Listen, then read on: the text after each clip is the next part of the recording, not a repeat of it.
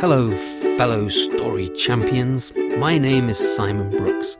Welcome to Once a Story podcast. Here you will find some favourite folk and fairy tales, myths and legends, and maybe a few obscure tales too. The Visitors of Planet Cheese 5 Squared, an original story by Simon Brooks. Chapter 1 In which Caractacus the farmer and Abby the cow fly away. Once upon a time, when leaves fell upwards, and you were born old and had a job, and then you got younger and were given lots of toys, there lived a farmer called Caractacus. Caractacus would ride everywhere to avoid walking, he was so lazy. In fact, he was so lazy he would ride almost anything, anywhere to do just that. Caractacus would ride bicycles, skateboards, horses, dogs if they were big enough, sheep if they were strong enough, and cows if they were fast enough. One day he climbed up on one of his cows. He was a dairy farmer. It was his fastest cow. Fast for a cow, at least. Because Caractacus was a friendly fellow, he named everything he took a ride from as he thought that this would be the polite thing to do. He had named this cow Abby. Caractacus and Abby were loafing along a country lane, not being bothered by cars or aeroplanes, motorcycles, or noisy children, when they came upon a copper pot in the middle of the road. The two stopped, and Abby bent down low and sniffed it. The cow licked the pot with its huge tongue and then reached out with one of her front legs to try to push it over. But it neither tasted very good nor moved. Caractacus looked down to see, but even though he leaned over Abby's neck, this way and that, her ears kept getting in the way. Caractacus dismounted the cow, which is to say that he climbed off Abby. He bent over and studied the pot closely. His fingers ran over his scratchy chin. Then he stood up and gave it a little kick with his big brown farmer boots. Caractacus said out loud, What a strange place for such a strange pot. He was about to give the pot another nudge with his toe when six mice appeared from underneath. They looked up at the man and the cow. They did not run away like normal mice do. They simply stared at the farmer and his ride. Shoo! waved Caractacus, shaking his foot at them. The mice looked at Caractacus and then at each other. What a strange family of mice, said the farmer, who reached out and scratched Abby's nose. She liked that. We're not a strange family of mice, said the smallest of the mice. Caractacus pushed his chin out and rubbed his nose. I've never heard mice from around here talk before. We do not come from here, said the smallest of the mice. We live on Planet Cheese 5 squared. Caractacus and Abby looked at each other. We have come, said the mouse, to see our greatest experiment. Caractacus frowned and said, What experiment? The planet Earth, as you call it, is our greatest experiment ever. The mouse rose up, looking very proud as proud as a mouse can look. Caractacus passed out cold. He lay at the feet of Abby the cow, and she did not look too steady either. The smallest mouse squeaked out some commands, and the mice vanished into the copper pot. The pot made some very quiet humming noises and rattled a little against the road. Bits of metal sprouted from its side that could have been wings. The pot began to grow, sprouted bulging lights of all sorts of different colours, then let off a really bad smell, just like sour milk. At that point, the copper pot, now 100 times its original size, floated quietly into the air.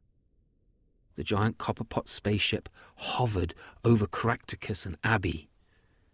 There was a flash of light, and the farmer and the cow vanished.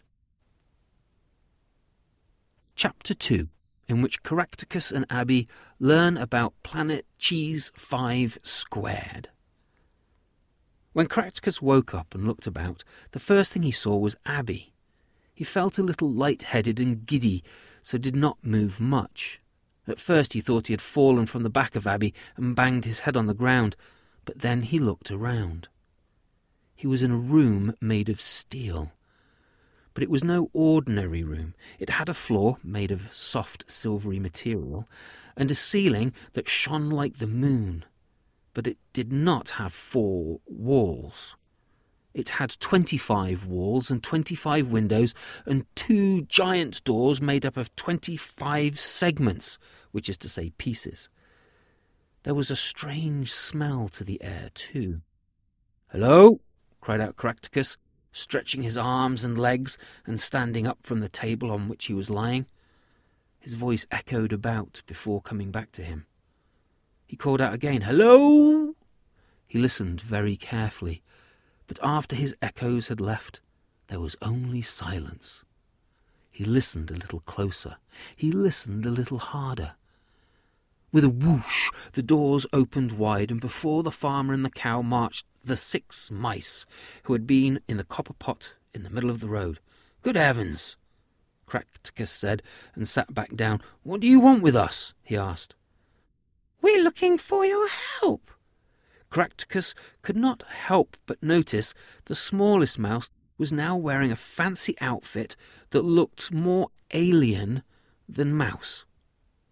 Caractacus was a little unsure of what was going to happen. We're looking for help, said the mouse again, and you're the ones to do it. Me and the cow? Yes, me and the cow, said the mouse. Oh, no, Caractacus said. My name is Caractacus, and this is Abby. He did not want to seem rude not introducing the cow. The little mouse bowed. It is an honour to meet you both, Cacatus and Abby, said the little creature. No, no, not Cacatus. It is Caractacus, said the farmer, slowly. But you got Abby down pat. That is to say, the mouse was right in how it said Abby's name. After a few tries, the mouse had it down pat for the farmer's name, too and then went on to introduce itself. I am Empress of Planet Cheese 5 Squared, and my people call me Empress Erhard. Oh, very nice, your Empress, said Caractacus. And to show respect to the royal mouse, he bowed down low before her. I don't understand, though, what me and the cow, Abby that is, can do for you. We need cheese, said the mouse. Our stocks are depleted. The Empress Erhard then went on to explain what had happened and how planet Earth was the big experiment for the mice. Many years ago, the planet Cheese 5 squared began getting closer and closer to the Sun and then stabilized, that is to say, not changed its circling position much afterwards. Unfortunately, the cheese which grew on trees started to melt and go off. Then the tree stopped producing cheese altogether and died. The mice needed some place to store the remaining cheese and find a way to get more cheese so they could survive. Empress Earhart had taken the best scientists among her mice people and set them to work. The first thing to do was to build some place to store the remaining cheese. The scientists worked day and night, and even a few weekends to create this place, and after months and months of research, they created Earth. The first attempt went a bit wrong, and the planet was way too hot, so they tried to cool it down with water. That worked really well for a while until it began to freeze. The mice realized that more cheese had melted than they had originally thought, and their food supplies were now running very low indeed. The mice scientists went back to the drawing board. After a lot more research, they got the planet at a good workable temperature and began working on things that could produce cheese for them. After many experiments, they came up with mankind and cows. That's why there are so many different kinds of creatures in the world. They were all experiments conducted, that is to say, done, by the mice. In the process of all this research and experimentation, a couple of other great mice inventions came along over time too. Mice had shown man how to make peanut butter, jam, and a whole lot of other things that you can put in a sandwich. Man has often wondered how they came up with recipes. Well, it's the mice that have whispered the instructions into human ears while these big creatures slept. The only problem now was that man was too big for his boots and thought he was in charge on the earth and was really messing things up. There was pollution. There was the cutting down of trees for paper and for cows. There was greed for gold and other things that were destroying the earth. Man even had the arrogance to see mice, their creators, as pests and set out to destroy the mice. It was now time to set things straight. Well, thanks for listening to Once a Story podcast. I hope you have enjoyed this episode, and it does take time to do this work, and simply by subscribing you will help. And please spread the word to your friends. Leave a review on Podbean, Stitcher, Apple Podcast, wherever you listen to this, as it helps others find great stories. If you want to drop me the price of a dog biscuit for Mo and the cost of a cup of tea for me, that would be lovely. It's hard working in the woods. You can also become a patron and pay as little as $1 a month as much as you think it's worth. If you become a patron via Patreon at www.patreon.com forward slash Simon Brooks. You get extra resources and outtakes. You might even see a photo or two of Mo, my wonderful rescue dog, and photographs of our adventures together. Hashtag in the woods with Mo. Once when all creatures could understand one another, and the realm of magic was as apparent as the swords worn and the fairy dust sprinkled by the Fae. In those long ago times, when fire, air, land, and water were treated with respect. I hope you enjoyed today's stories. Until next time, this is where my telling ends.